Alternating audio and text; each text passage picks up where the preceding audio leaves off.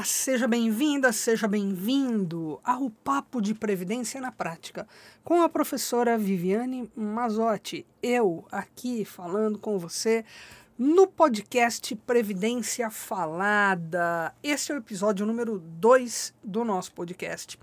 E você está, e espero que esteja por aqui, participando comigo do meu desafio, o desafio de ler toda a legislação previdenciária e fazer isso aqui, falando, né? ou seja, uh, lendo em voz alta. Sabe que isso eu aprendi com o meu querido, meu querido já falecido pai, que também trabalhava com previdência. E, bom, ele tinha umas coisas meio malucas, né, gente? Uh, ele, para treinar a leitura em voz alta, é, eu até acho que ele tinha pouco livro em casa, sabe? Mas ele tinha um dicionário gigantesco. E aí, ele lia dicionário em voz alta. Ele lia os verbetes em voz alta. É claro que ele era um cara que conhecia o significado de alguns verbetes absolutamente inúteis que ele nunca utilizou. Uh, mas ao mesmo tempo, em função disso, era alguém, uh, lógico, que uh, lia outras coisas, gostava de ler, mas não podia ser considerado alguém ultra leitor, né, dos clássicos, etc. Mas ele lia dicionário. Acho que ele deve ter lido o dicionário inteiro, né? Se foi o desafio dele ler um dicionário inteiro, parece uma loucura para você? Pois é. Nós vamos ler a legislação previdenciária inteira, ou até onde você aguentar ficar aqui comigo. Bom, vamos lá. Uh, a gente parou no podcast, no episódio anterior, que foi a nossa inauguração, que foi o número 1, um, uh, no artigo 194 da Constituição Federal, com a definição do que é Seguridade Social. Então vamos colocar aqui, ó, vamos repetir, né, o caput. A Seguridade Social compreende um conjunto integrado de ações de iniciativa dos poderes públicos e da sociedade destinadas a assegurar os direitos relativos à saúde, à previdência e à assistência social. Parágrafo único. Compete ao poder público, nos termos da lei, organizar a Seguridade Social com base nos seguintes objetivos. Inciso 1 universalidade da cobertura e do atendimento. 2. Uniformidade e equivalência dos benefícios e serviços às populações urbanas e rurais. 3. Seletividade e distributividade na prestação dos benefícios e serviços. 4. Irredutibilidade no valor dos benefícios. 5 equidade na forma de participação no custeio. 6. Diversidade da base de financiamento. E aí, com a redação dada pela Emenda Constitucional número 103 de 2019, eh, a redação deste inciso sexto ela aumenta, tá? Diversidade da base de financiamento, de financiamento desculpe, identificando-se em rúbricas contábeis específicas para cada área as despesas e as receitas. Então eu tenho aqui as receitas e as despesas vinculadas às ações de saúde, previdência e assistência social, preservado o caráter contributivo da previdência social. Então aqui me parece uma tentativa de um, cercar o orçamento, de delimitar melhor o orçamento, haja visto que a emenda 103 teve como grande fundamento, né, ou como grande argumento, o fato de que a previdência social estaria deficitária. Uh, e no geral olha-se que a previdência não está deficitária, uh, que a seguridade de certa forma uh, estaria sendo colocada como um todo nesta conta. Então, quando a gente olha aqui a, redação dada ao inciso 6 do artigo 194, me parece que há um gancho para que se possa organizar melhor o orçamento da Seguridade e, de certa forma, permitir uh, a fiscalização melhor deste orçamento daqui para frente. Né? O inciso sétimo nos traz o caráter democrático e descentralizado da administração da Seguridade Social, mediante a gestão quadripartite, com a participação dos trabalhadores, dos empregadores, dos aposentados e do governo nos órgãos colegiados. E aqui a gente está com uma, uma redação dada pela emenda constitucional número 20, tá? em que uh, o, o, inciso sétimo antes falava em caráter democrático e descentralizado da gestão administrativa com a participação da comunidade em especial trabalhadores, empresários e aposentados, e aí o, o, com a emenda 20 isso ficou mais claro na formação de uma gestão quadripartite, em que se especifica que são trabalhadores, empregadores, aposentados e o governo nos órgãos colegiados. Tá? Então tá aqui o, as características, os objetivos principais trazidos para a Seguridade Social como um todo. Aí o artigo 195, que é o seguinte, ele vai nos trazer o financiamento de, tudo aquilo que precisa uh, ou que se deseja ser fornecido de proteção através da Seguridade Social.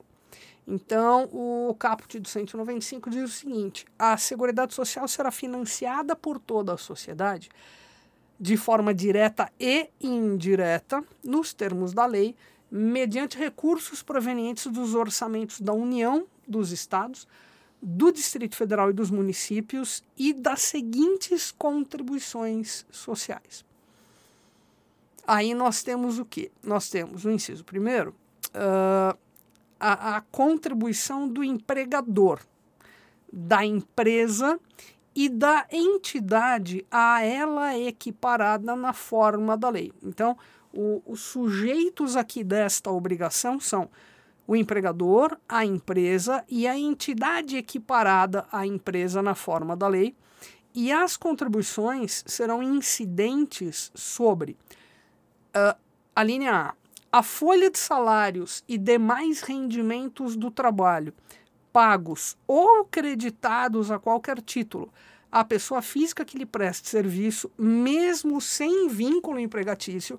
Então é interessante porque aqui uh, já está abrangido, por exemplo, o trabalhador autônomo que presta serviço a uma empresa. Né? Ou seja, ele não tem o vínculo empregatício. A linha B, sobre a receita ou o faturamento uh, havia durante muito tempo uma discussão muito grande, tá? Porque o inciso primeiro ele trazia no seu próprio texto que era o quê? Que as contribuições sociais dos empregadores eram incidentes sobre a folha de salários, o faturamento e o lucro. E aí a discussão era se faturamento é toda a receita, é faturamento, se tem uma diferença entre receita e faturamento. E aí eles mudaram a redação da, da, da Constituição, desse artigo, através da emenda número 20 de 98, falou assim, esquece a discussão, a linha B vai dizer o seguinte, a contribuição é incidente sobre a receita ou o faturamento. E na linha C, sobre o lucro. Então, no caso dos empregadores, a gente tem contribuições sociais incidentes sobre a folha de salários e demais rendimentos, e aqui a gente já pode antecipar algo que existe uh, lá na Lei 8.212 de 91, que uh, não tem teto para esta contribuição. Né? Então eu tenho lá uma alíquota e essa alíquota ela, uh, ela é aplicada ao valor do salário e dos rendimentos daquele segurado, independente dele receber mais do que o teto. Né? Ou seja, a, a, contribuição do trabalhador, a gente vai olhar aqui na sequência, tá? A, a contribuição do trabalhador ela é limitada ao teto, mas a contribuição do empregador sobre aquela folha de salários, não. Então, vamos lá. Inciso 2 do artigo 195 da Constituição Federal.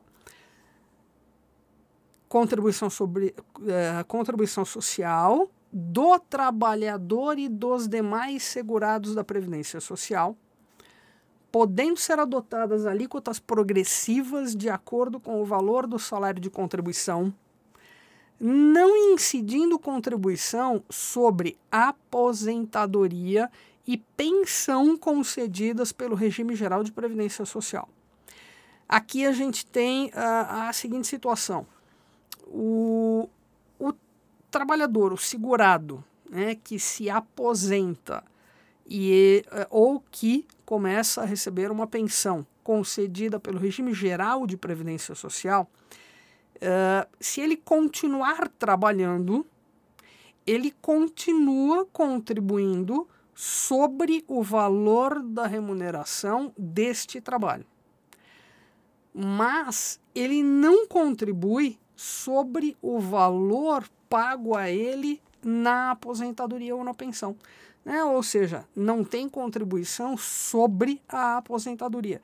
É, isso não significa que este trabalhador, ou seja, que este aposentado, se continuar trabalhando, esteja isento da sua contribuição sobre o valor do salário. Né? Ele continua contribuindo sobre o valor do salário. Vamos lá, ainda no artigo 195, inciso 3, sobre a receita de concursos de prognósticos. Então, uh, existe uma contribuição social a ser paga sobre a receita dos concursos de prognósticos que serve para o financiamento da Seguridade Social. O inciso 4, do importador de bens ou serviços do exterior ou de quem a lei a ele equiparar. Aí a gente vem aqui para uh, os parágrafos. Esse é um artigo uh, relativamente longo. Eu vou fazer a leitura aqui só daquilo que está vigente. Tá? Acho que é mais interessante.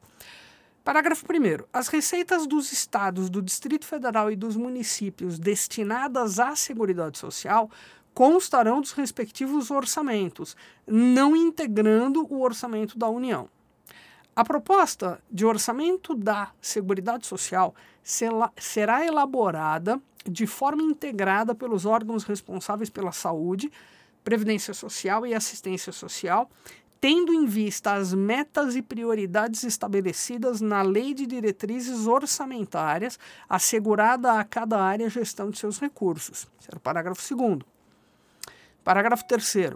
A pessoa jurídica em débito com o sistema de seguridade social, como estabelecido em lei, não poderá contratar o poder público nem dele receber benefícios ou incentivos fiscais ou creditícios. Aqui a gente tem medida provisória 526 de 2011 que você precisa ler Uh, a Lei 12.453 de 2011 e a Emenda Constitucional número 106 de 2020. A gente está falando puramente nesta parte de direito tributário, né? Direito tributário aplicado à Seguridade Social. O direito tributário responsável pelo financiamento da Seguridade Social. É uma área muito importante, tá? A gente chama de área de custeio uh, e tem muito a se trabalhar nessa área também. Uh, Previdência Social, quando falamos em direito previdenciário, em Previdência Social, nós não estamos falando apenas da área de benefícios. Né? Nós temos muito trabalho também na, na parte de custeio, ok? No parágrafo 4, a lei pode instituir outras fontes destinadas a garantir a manutenção ou expansão da Seguridade Social, obedecido o disposto no artigo 154, inciso 1. Parágrafo 5. Nenhum benefício ou serviço da Seguridade Social poderá ser criado, majorado ou estendido sem a correspondente fonte de custeio total. Esse parágrafo 5 inclusive, uh, é muito utilizado nas defesas, nos recursos do INSS contra determinadas teses uh, expansivas de direito. Parágrafo 6. As contribuições sociais de que trata este artigo só poderão ser exigidas após decorridos 90 dias da data da publicação da lei que as houver instituído ou modificado, não se lhes aplicando o disposto no artigo 150, uh, inciso 3, a linha B.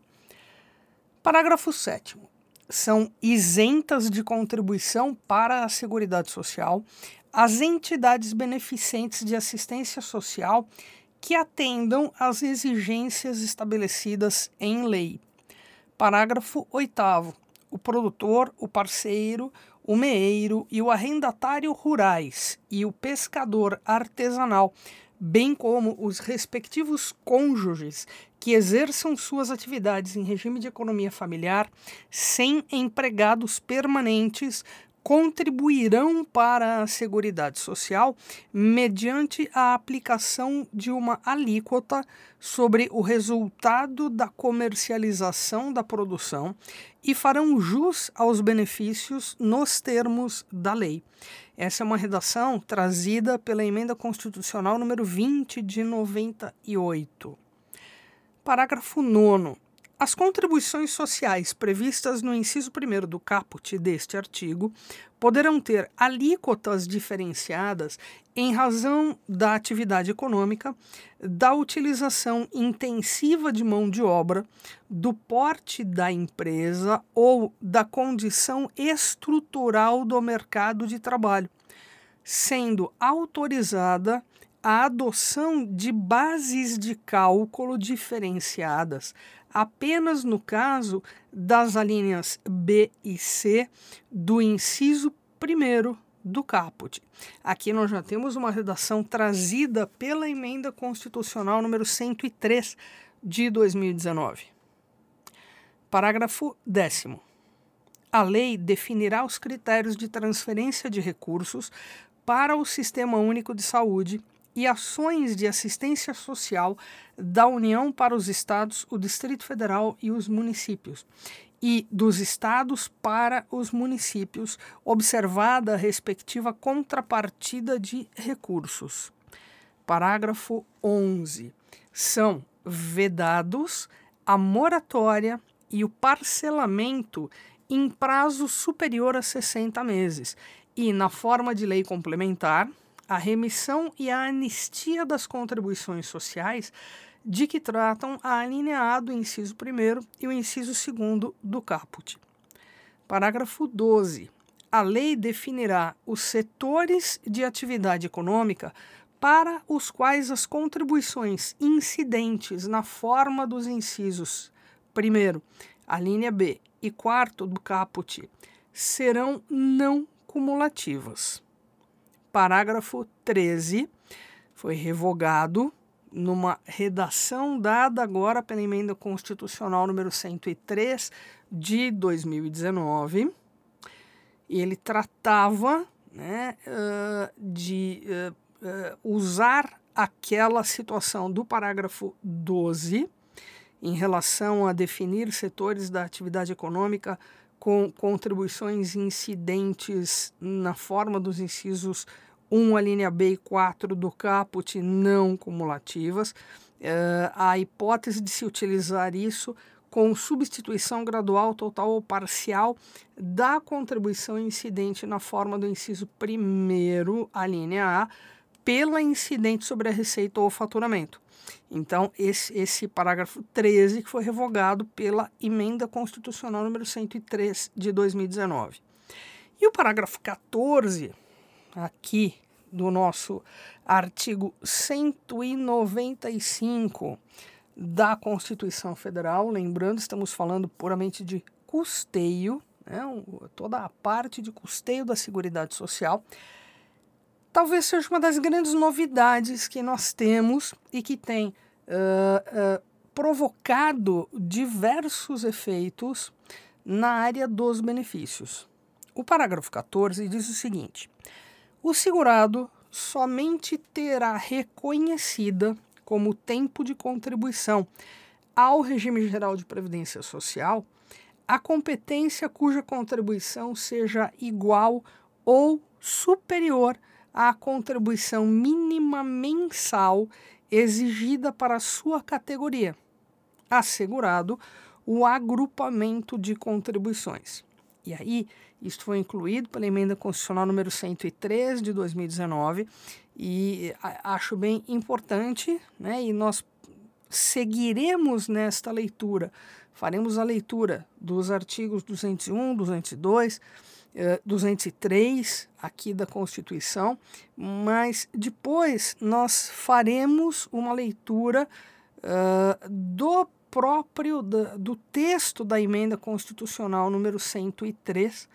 Ela, ela não é pequena, mas acho importante fazer uma leitura do texto da emenda porque ela vai esclarecer muitas coisas. Quando nós saímos aqui da Constituição e partirmos para a Lei dos Benefícios, que é a Lei 8.213 de 91, e a Lei 8.212 de 91, elas são uh, uma legislação que regulamenta a Constituição de 88. Mas, desde então, né, desde de 1991, muitas coisas já foram alteradas e aí essas duas leis acabam não refletindo no seu texto uh, aquilo que está de fato vigente. Então, muito embora uh, ela não esteja revogada, inclusive na sua totalidade, de forma expressa, muitas das suas previsões já estão sim uh, revogadas por uma questão de substituição. E hoje nós temos uma parcela muito grande das regras do direito previdenciário que estão no texto da emenda 103 de 2019.